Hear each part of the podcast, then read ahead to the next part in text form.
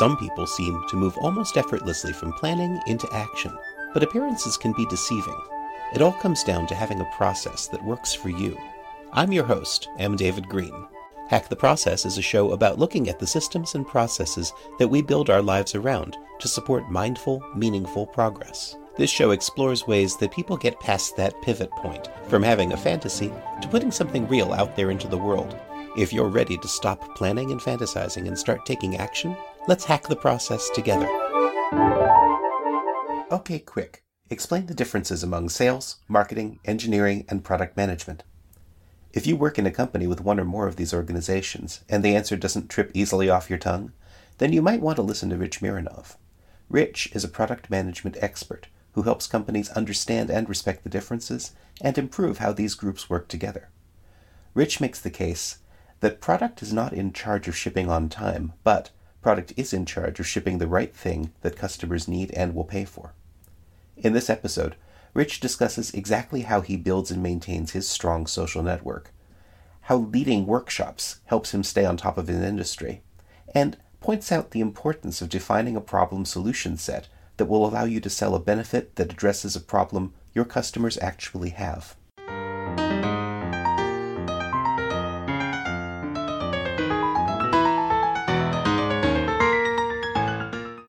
Today I'm talking with Rich Mironov, and he is a product management guru. Rich, is that how you introduce yourself to folks these days? Uh, sometimes. I think uh, sometimes I describe myself as a parachute-in product executive for startups. But that's a bit of a mouthful, so we'll go with a product management guru as shorter. Either one of those sounds interesting. How do you describe the sort of work that you do? It really comes in two or three parts. I think the, the biggest part is for pretty small companies, let's say twenty to fifty to seventy person startups, if they either haven't built a product management organization or have recently lost the head of that, they would really like to bring somebody in for a quarter or two to get all the trains running, to make sure product's on track and customers are happy. So this is an interim or temporary smoke jumper kind of job to come in and make sure that product's working smoothly in a startup, and then I can backfill myself, hire or promote a replacement. Okay. And this is specifically the product organization that you're focusing on. Exactly right. So how do you distinguish the product organization? Because I think some people sometimes get a little bit unclear about where those borders are. And they are. The, the borders are not clear. But for me, for instance, I don't run engineering organizations. So I'm assuming if, if I look around the, the executive team for some company, there's someone in charge of sales or go-to-market, depending on how they're labeling that. There should be somebody in charge of marketing and outbound messaging, and there should be someone in charge of engineering, sometimes called I T, sometimes called C I O, but the folks who actually build software, if it's a software product, don't work for me. There's usually one or two or a handful of folks who sit between those people, one foot in the engineering organization and one foot in the marketing, sales, go-to-market side of the house, that are on the one hand translating inward what do customers really want, and on the other hand translating outward what is it that we've built. And if life is really good, then it turns out that the thing we built is also of use to the people who have the problem we'd like to solve.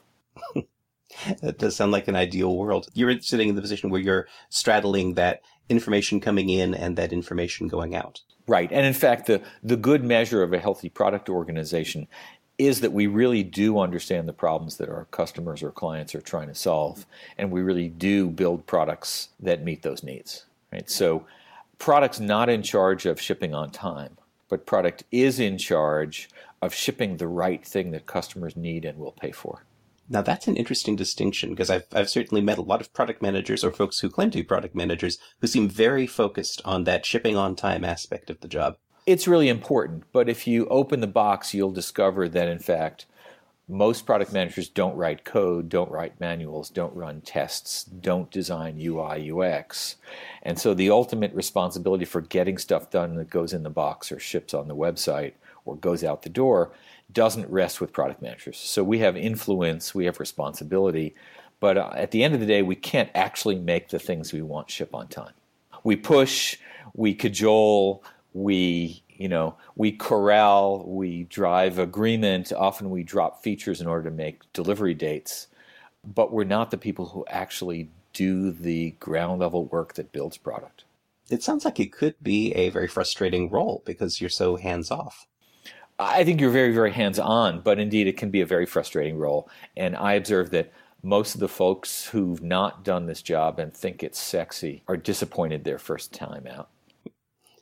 When you started it, were, were you one of those folks who thought it was going to be sexy? Uh, I didn't actually know what I was getting into, so I had very low expectations. But yeah, it's it takes a certain point of view. It takes a certain temperament. It's action at a distance. I think of it and, and describe it a lot in the same words I would use to talk about being a parent, right? Your job as a parent is not to do all the things for your kid that your kid has to do. Your job is to make sure that your kid grows up to be an independent, successful, whoever it is that they want to be and do. And so the the joys of parenthood are not because you're out, you know, on the t-ball field or in the ballet class or riding the horse. It's because you took the kid to practice for five years and now the kid is succeeding. So very much action at a distance, the, the mediator, moderator, pusher along so that the rest of the organization does great work and gets to be rewarded for it. That's interesting. Is, is that where you expected your career to be going, into a product management side of things? I'd say at least until recently, no one in the world ever expected to be in a product management job or career. Um, mama, don't let your kids grow up to be product managers. It's not on the list. And I think if you talk to a lot of product managers, they will consistently say that their first job as a product manager was thrust into a situation with no prep, no training, very little guidance or mentoring or coaching, and a team that wasn't quite sure what they were supposed to be doing. I can attest to that, having actually been thrust into a role like that myself for a very short period of time and quickly getting myself out of it. So I'm told, by the way, that really, really smart people do product management for a couple or four years, and then they get promoted to something else. This is where we note that I've been in product management for a very long time. Well, you've taken yourself out of the hands-on role in product management. You've kind of moved up into the senior product management roles. Indeed, I've moved myself up the stack, and part of that is that being a, a first-line product manager, individual contributor, tremendously emotional, hard-working job, takes a lot out of you. You've got to bring your best political skills and your love of product and your sort of social smarts and your technical smarts in every single day. It can often be a very burnout job, so folks either move up, move over. I've gone up the stack a couple of levels now, so most of my work is either the organizational problems of building product teams or coaching and consulting to V Ps of product and folks running product organizations. That's right, because you've you've sort of detached yourself from the marriage to a single company that a lot of product management people get into, and you move around from company to company. I do, I do. I feel tremendously lucky to be able to do that.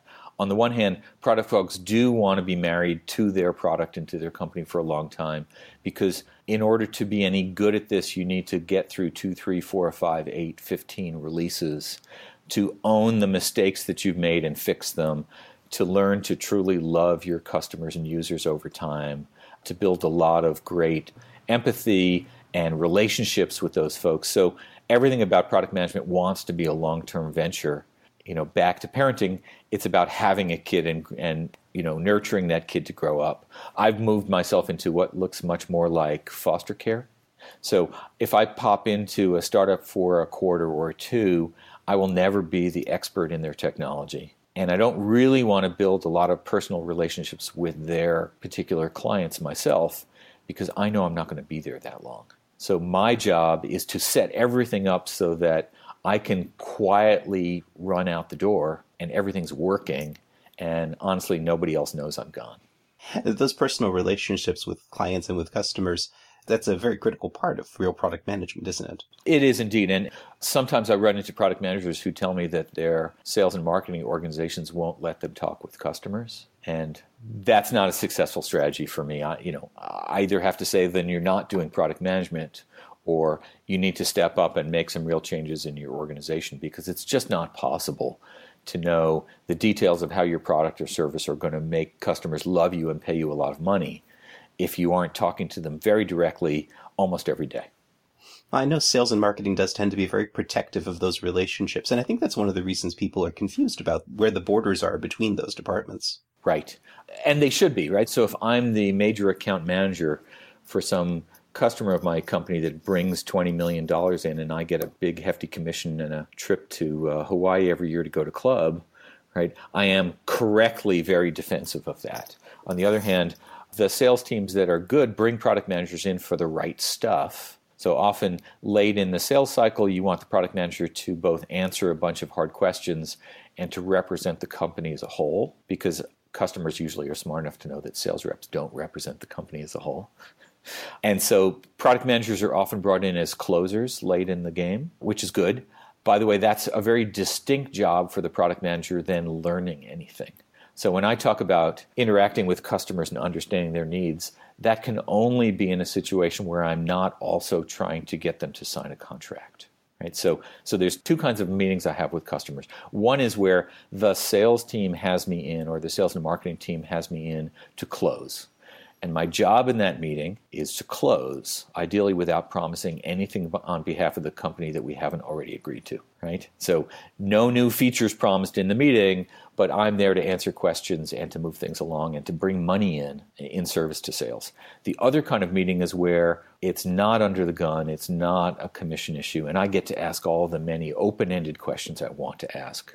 For instance, which of these ten features that we have not committed to would you really be interested in having in our product next year, right? What adjacent spaces are we not addressing that you think we should have a product in?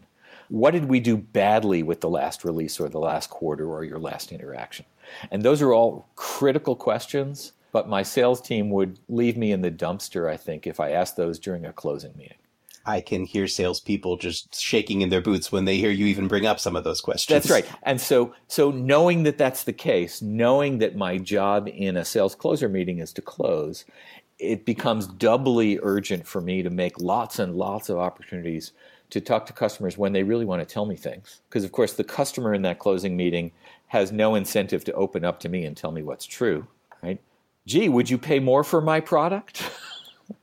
Right? Of course not. But but in the long-term play it forward many cycle game of knowing my customers over the, you know, over the years, I'm going to have many opportunities to sit down with them when there's nothing at stake other than the long-term future of the product, which they want to be great. Right? So if they've invested in my product, of course they want to tell me what's true.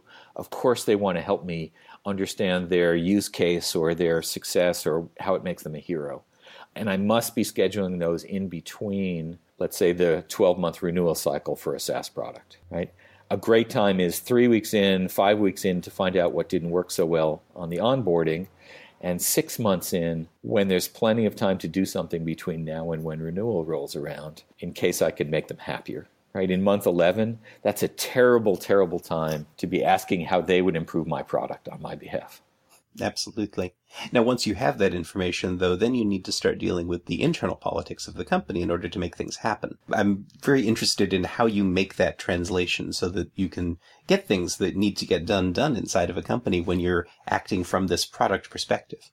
Right. And, you know, the important things about that and, and you know, organizational and politics are two of the words that will appear in the the top of every sentence or every paragraph of that discussion, because since no one else works for product management, this is a purely influence-driven and consensus-driven kind of problem where you, you take as much authority as you can, but nobody's giving it to you, right? So if we if we sort of follow in from the customer suggestion or request, let's imagine I've had twenty-seven meetings with customers this month and they want twenty-eight different things, fifty-four different things, right? twenty-seven hundred different things.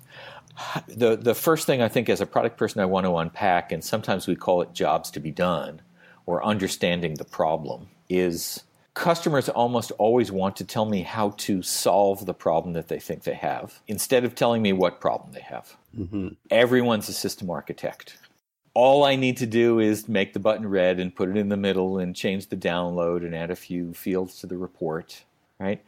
But none of that is about what problem I'm solving for them or why it's important. So so the very first sort of step here is to carefully and humbly tear apart, why is this a problem for you? What problem are we solving? How does this add value kind of discussion from, you gave me a prescriptive answer for what to do, right? And uniformly, my customers don't understand the product very well, or I'm talking to someone who's not really a user and has, you know, they've passed it up the chain. There's a hundred reasons why that request is wrong.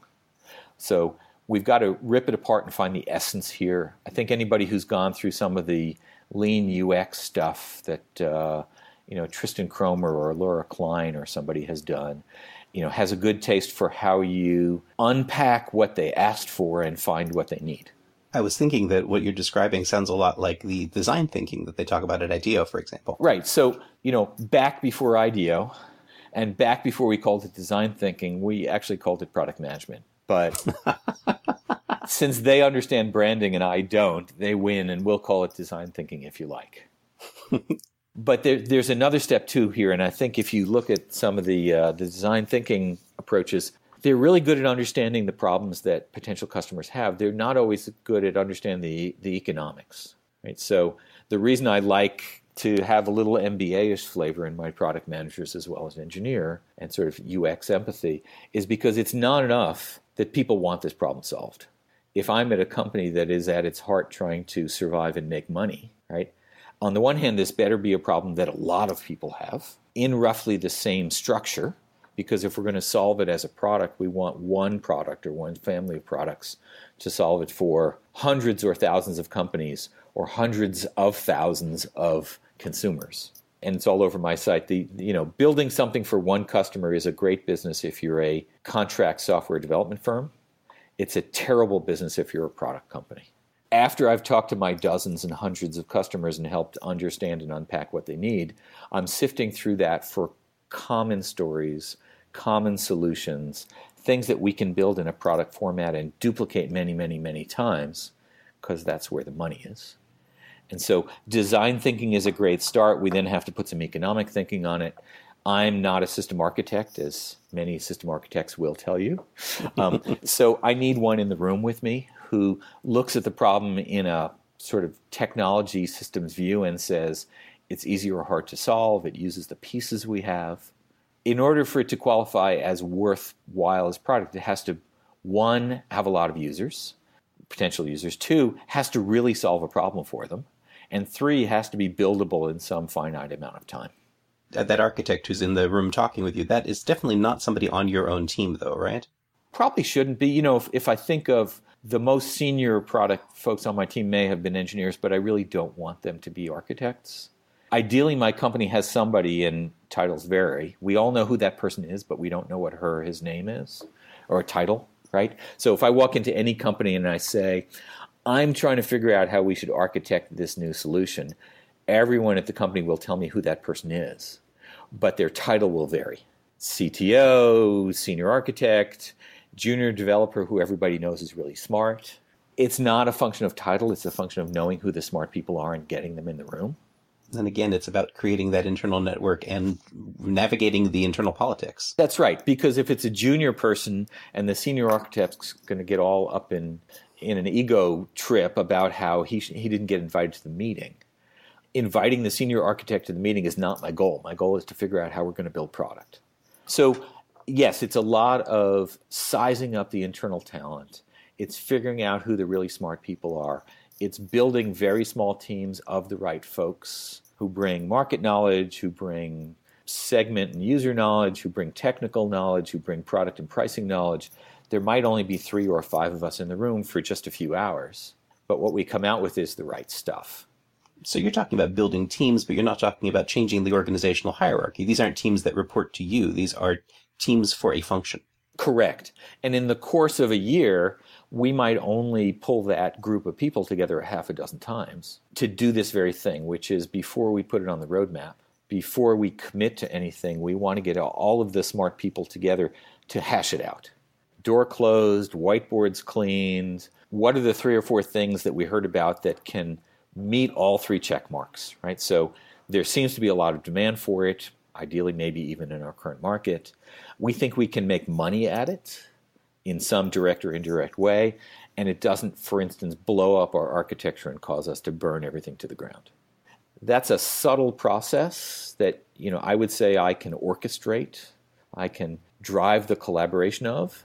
it's not necessarily important that I have any of the best facts. I've read some of your writings. I've seen some of your presentations. You talk a lot about how engineering organizations need to be run and about how agile processes can be effective, where product fits into that. And yet you don't view yourself or your role as anywhere being part of engineering. Sometimes product reports to engineering, and sometimes product reports to marketing, and sometimes product reports to the C E O. I think it's really important to have a a sort of church and state division here, though.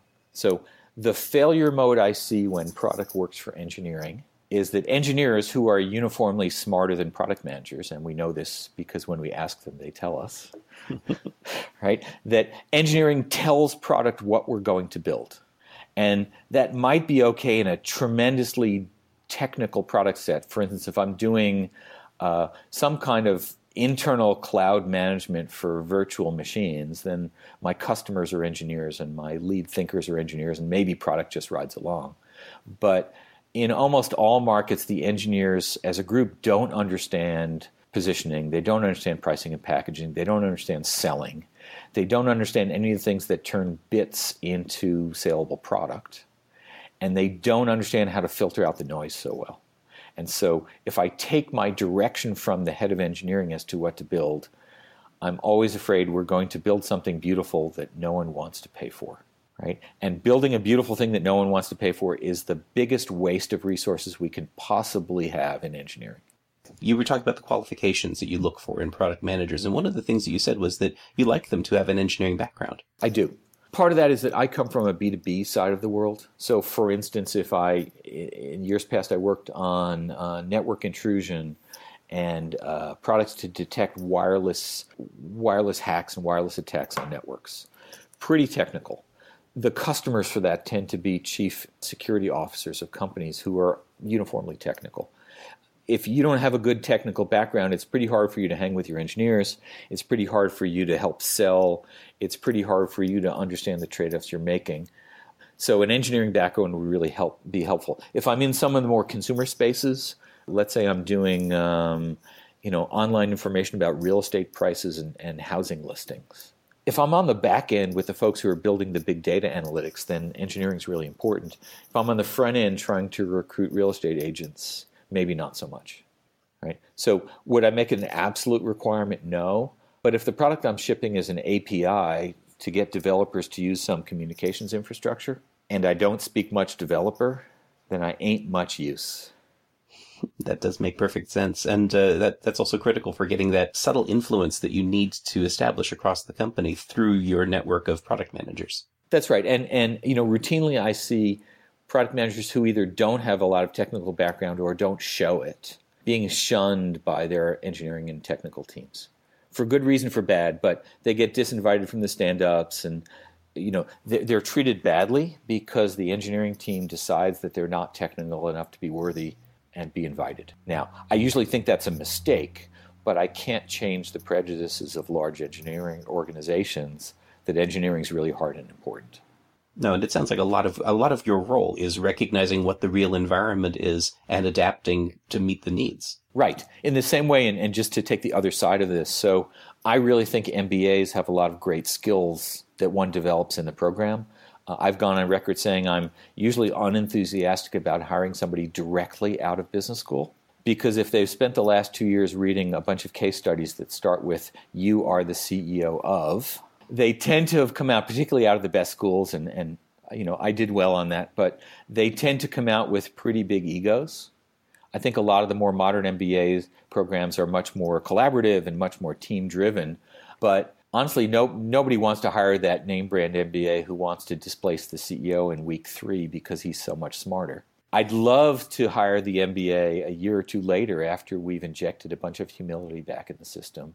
I think a lot of people now are going back for their M B As after a few years working the way that you did, and that adds a little bit of background as well. Sure, and I use the word humble a lot, which is different from uninformed, right? So I think having great, smart product managers with terrific instincts and great technical knowledge and great market knowledge and a killer ability to do prioritization is, is necessary, is great, but I don't want it to show so much.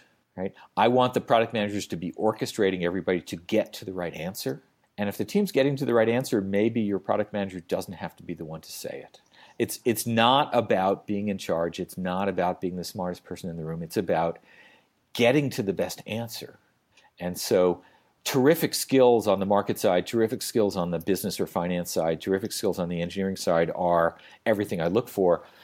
But people who lead every sentence with the word I, they torque everybody off and nobody wants to work with them. And therefore, they can't be effective. It seems like product management in particular is, is one of those roles that requires incredibly sensitive human skills. Right. It, if you just bring the hard skills and leave the soft skills at the door, it's a very, very fast path to some other job in the company. So speaking of paths, I'm curious about your path from working full-time in one company to going off, and now you've you've launched your own company, going out and consulting with all of these other businesses. Sure. If I go back, so in my time, I worked at three big companies, Hewlett Packard and Tandem and Sybase.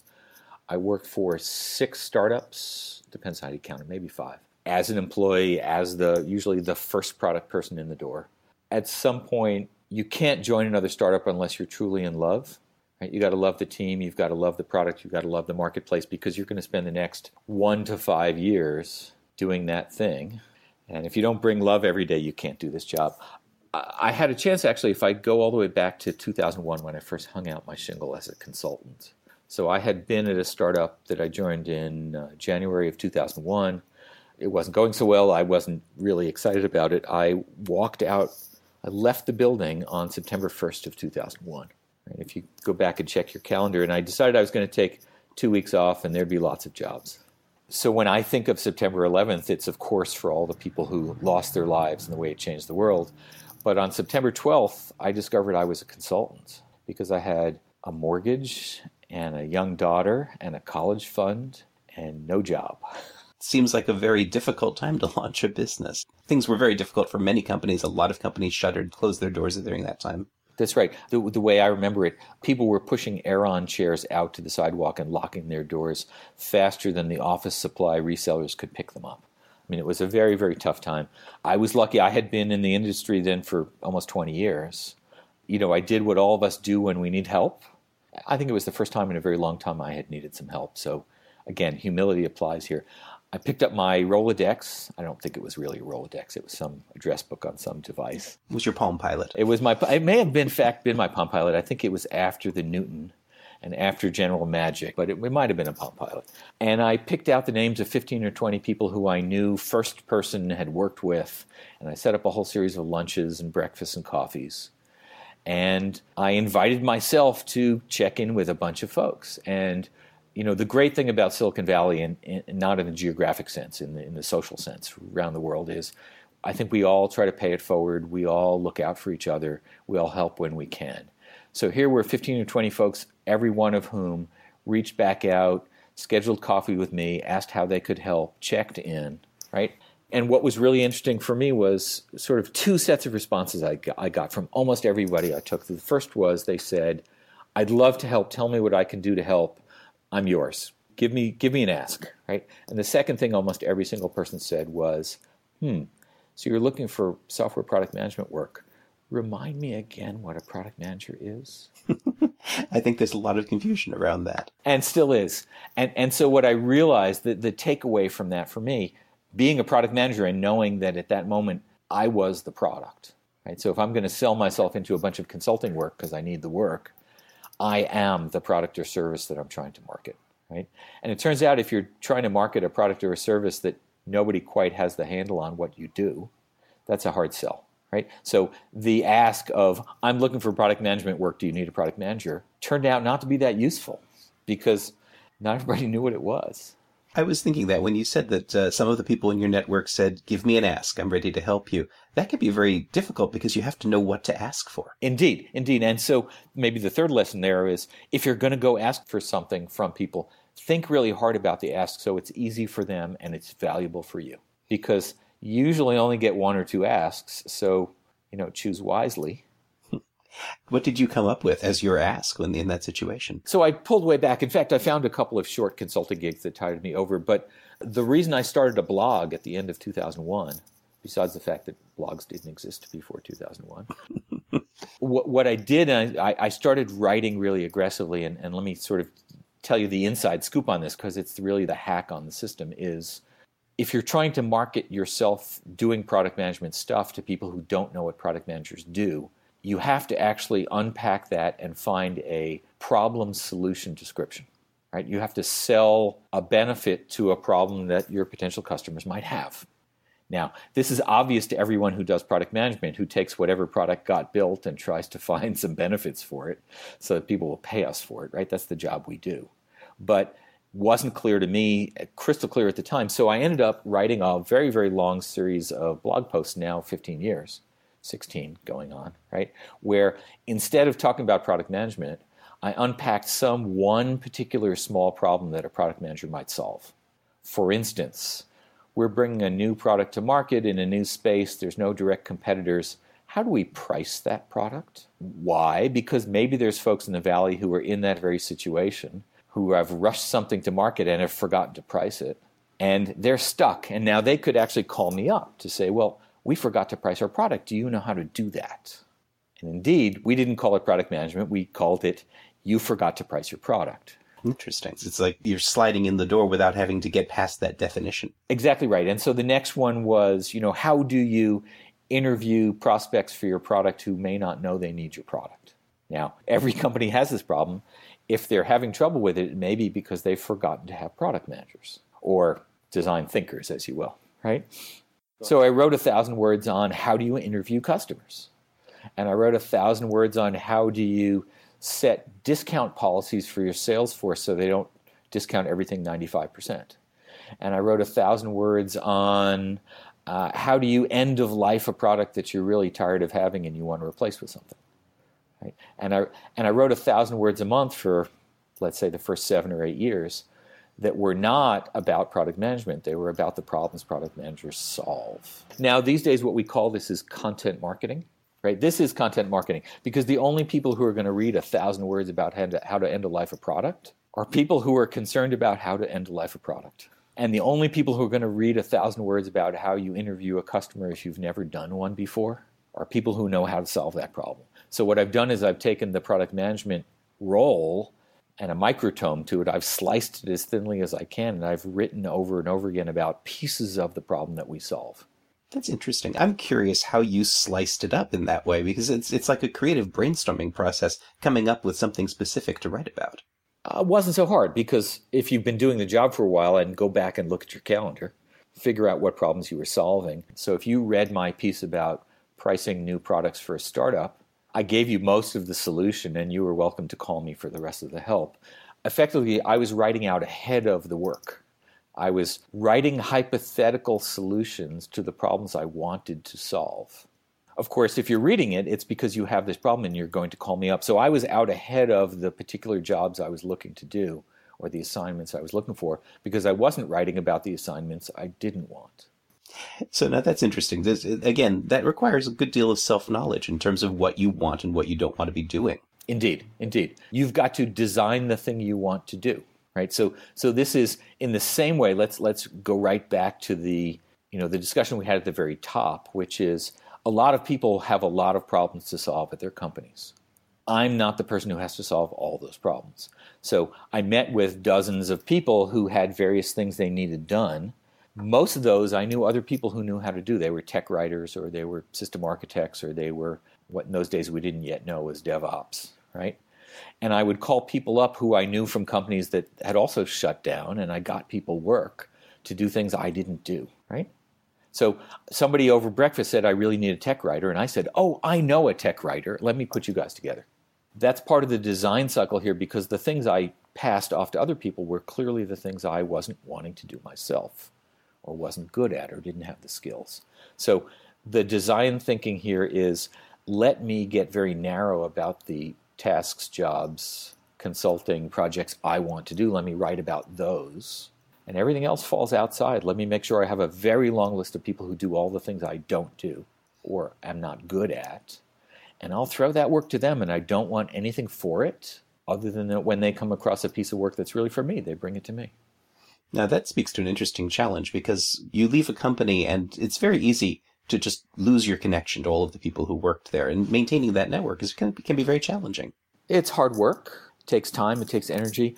A secret, which when you share it, it won't be a secret anymore. But if you go back to all the early Myers-Briggs tests I did, I'm an introvert, but on T V I play an extrovert, right? So if I'm going to network every single day of the year, which I do, and reach out to people I've worked with who've just changed companies or who might need some career advice or whatever, I probably make two calls a day to someone I haven't seen in a long time.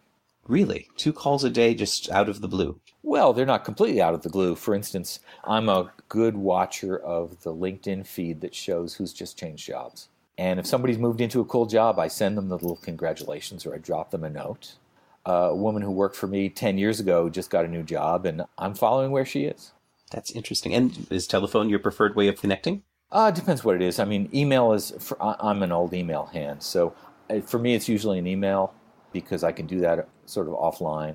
Sometimes it's, you know, I don't I don't use Facebook at all, but I'll send a tweet or I'll drop a LinkedIn message or something. Phone calls tend to be pretty time consuming, so I save those up for folks I, you know, I, I need to talk with. That makes sense. Let me get you get into a little bit into the nitty-gritty of this. Do you like use a C R M system of any kind in order to keep track of all of these people? I don't. I use LinkedIn almost every day, all day. So uh, so that's my C R M. It's just me. I don't need that many. You know, there's there's no assistant for me. And and over the years, I looked, I've I've consulted to more than one hundred companies in the last fifteen years. So there's a lot of motion. Every day, somebody that I worked with at VMware has turned out to move to Salesforce or vice versa. That's huge. So the business that you're running right now, I mean, is is that something that you run also without assistance, or does that require a team of people? Just me. Just you. Uh, the guy I work for is kind of uncharitable, but, you know, we get along if I've had my meds. It must be very challenging. What kind of tools do you use to keep track of all of the things that you're doing? I'm using Evernote. I'm mostly an email and Evernote user. Nothing fancy. My projects tend to be big. So if I'm coming into a company for six months, you know, they're my primary client for six months. It's not like I have to keep track of them. And in general, I'm using their own system. So if they're on Jira or Rally or Pivotal or, you know, their email system and, and their PowerPoint and their Box or Dropbox or whatever. So I'm fitting into their environment. And the things I'm building are really their I P. So you, you sit as an employee. Do you tend to do this on a full-time basis or part-time? Uh, usually it's uh, f- for those kinds of gigs, it's four days a week. I'm preciously guarding just a little bit of my own time. And I know you also run workshops too. How does that work? Uh, they're fun. They're, they're a nice sideline for me. I know there are people who train full-time, and uh, that's not me. So I use it really as a way to refresh my market view. So I did a couple of workshops recently for what I label as product leaders. So these are all directors or V Ps of product who manage product managers and maybe other folks. And what was interesting was we got, I don't know, twenty people in a room, all of whom are directors or V Ps of product. And we created, we, we took a sort of agile vote up agenda model, went around the room for introductions, and everyone got to name or nominate one issue they wanted to talk about that day. And I wasn't at all shocked, but everybody else in the room was shocked to find out that the folks in the room had the same four or five core issues for everybody.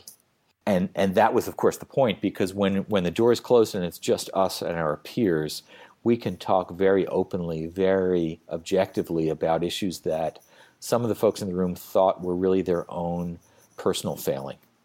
So as as an example, uh, if you're at a startup and your founders come in once or twice a week and throw the roadmap under the bus because they've just come back from a comp- uh, customer meeting, you shouldn't be surprised, right? Almost every startup has this problem almost every week. But if you're the first product person at the startup and you think this is a personal failure of yours, that if you were just more manly somehow, you know, that if you had better skills that you could convince the founders that their ideas were not as good as yours, then you're making the wrong assessment. Then you're solving the wrong problem. And so getting a group of folks together who are peers at this level lets us talk about the hard issues in a way that's much more objective and less personal. And we can get down and dirty about solving them. And since I am focused almost exclusively not on doing product management, but on the folks who manage product managers, this is my audience, right? This is market research. This is refreshing myself with what's really true out there So when I write about the problems and the concerns that V Ps of product have, I do it first person, right? Because I do that work, and I spend a lot of time with the folks who do that work, and I know what's true. And so there's there's verity, there's just hardcore truth. When I put a lot of quotes in my post, the folks in my audience look at it and say, gosh, have you been, you know, have you been bugging my conference room? Right? Because out of, you know, out of the mouths of V Ps is where the stuff comes. Your your publications really are your primary marketing then for to, to get to this audience, because it can be a very difficult audience to reach. Yes, and, and many of them don't have the right title or are in the wrong place in the organization. And it's it's very hard to sell. So instead of selling, I'm marketing. Selling means picking out a particular person and beating it on their head until they say yes. Right? Marketing means putting out some very, very targeted, thoughtful pieces that a few thousand people will read, and I only need two of them to raise their hands. Knowing that you only need two is an important part of that equation. That's right. Back to I'm a, a sole proprietor. If I had twenty-seven people doing what I do and I had to keep them all busy, then I'd have a sales challenge. So how has the nature of your business changed since you launched it? Uh, well, I've popped in and out. I've dropped into two or three startups since then for breaks. Again, I've, I've moved myself up the stack now so that I think, it's hard to tell, but I think I'm the only person really around the world who writes exclusively and thinks exclusively about executive level product challenges. Almost everybody else is writing about design thinking or speaking about design thinking or how to get into the product management game as, as a newbie, as a new hire, or how to validate products and do A B testing, right? So uh, for me, it's very much blue ocean, right? It's it's the space where I can focus on what I'm going to do, and everything I write and every talk I give and every assignment I take is really lined up against a, a very narrow set of clients and problems. What what kind of routine do you follow? How do you keep yourself disciplined to make that happen? It's hard. Anybody who runs their own business knows that you go through emotional, you know, peaks and valleys. I, again, I, I feel tremendously lucky in that I'm busy. I have almost always a little more work than I can do, and it's hard to say no. So my failing here is that I say yes more than I should. But uh, I try really hard to pass pieces of work to other people who do really good things that I don't do so well. So, for instance, um, there's a woman up in Portland named Teresa Torres, and she is just brilliant about experimental design and thinking through user journeys and how we're going to test those things. And when someone calls me up for that, my very first reaction now after great training is to say, gee, let me introduce you to Teresa, again, or Tristan, or or one of the other folks who does this, because I'm not that good at it and I'm busy, right? So that's one. The other is, you know, I try to get up really early and do some calls with Europe first thing in the morning with clients or, or friends or opportunities there. So that gets me started in the morning. And maybe the last thing, and then I'll, I'll cut it off at that, is if I'm doing a, an extended engagement, three months, six months, I actually write a status report for the C E O or whoever my hiring manager is every single week with what I've done that week. This is going to sound a lot like a stand-up, by the way. What I what I accomplished that week and what I plan to accomplish the next week, and any comments or schedule issues or, or, or concerns. And I do that for myself as well as for my client, because that's a chance on Friday or Saturday for me to stop and think about whether I've really added value that week. Did you also benefit in your career from mentoring or coaching? Later on, I think I didn't know in my early years that I should have asked for it or looked for it. And again, as a new, new to the job, new to the industry, you know, recent M B A, I was pretty sure I knew everything. It's only later on that, that you uh, earn the right to ask for help. So um, I think I, I got lots of good mentoring, you know, starting about ten years in. I guess that's fair, because at, at least at that point, you can also appreciate what you're getting from it. I, I think I just didn't know enough to ask. I think the, the newbie product managers these days are much more aware that they need help. They're much more vocal about asking for it. Uh, I get the call all the time for folks who would like a little help, and when I can, I help. And that's, you know, back to the paying it forward theory. You know, everybody in our valley, our logical valley, should be paying it forward as best they can, and mentoring is a good way to do that. So for listeners who want to find out more about you and learn more from your process, where can they find you online? So the best place is on my website. I'll spell my last name because it's hard. M I R O, N as in Nancy, O, V as in Victory, dot com. So my Twitter handle is Rich Mironov. My website is mironov dot com. My LinkedIn is slash Rich Mironov. I'm easy to find. And again, there's fifteen years worth or sixteen years worth of posts. They're free. They're for everybody to take. Fantastic. And I'll definitely put links to those in the show notes as well. Thank you so much for coming and sharing all this information. I think it was fascinating. My pleasure. Are you glad you listened to this episode of Hack the Process? Then take an action now. Make a note about something you just heard and how it's going to help you as you hack your own process. And let me know about it. This has been M. David Green, your host for Hack the Process. You can tweet me at Hack the Process, leave a review for the show on iTunes, and visit hack the process dot com to check out the show notes for this episode and join our community of process hackers. Thanks for listening.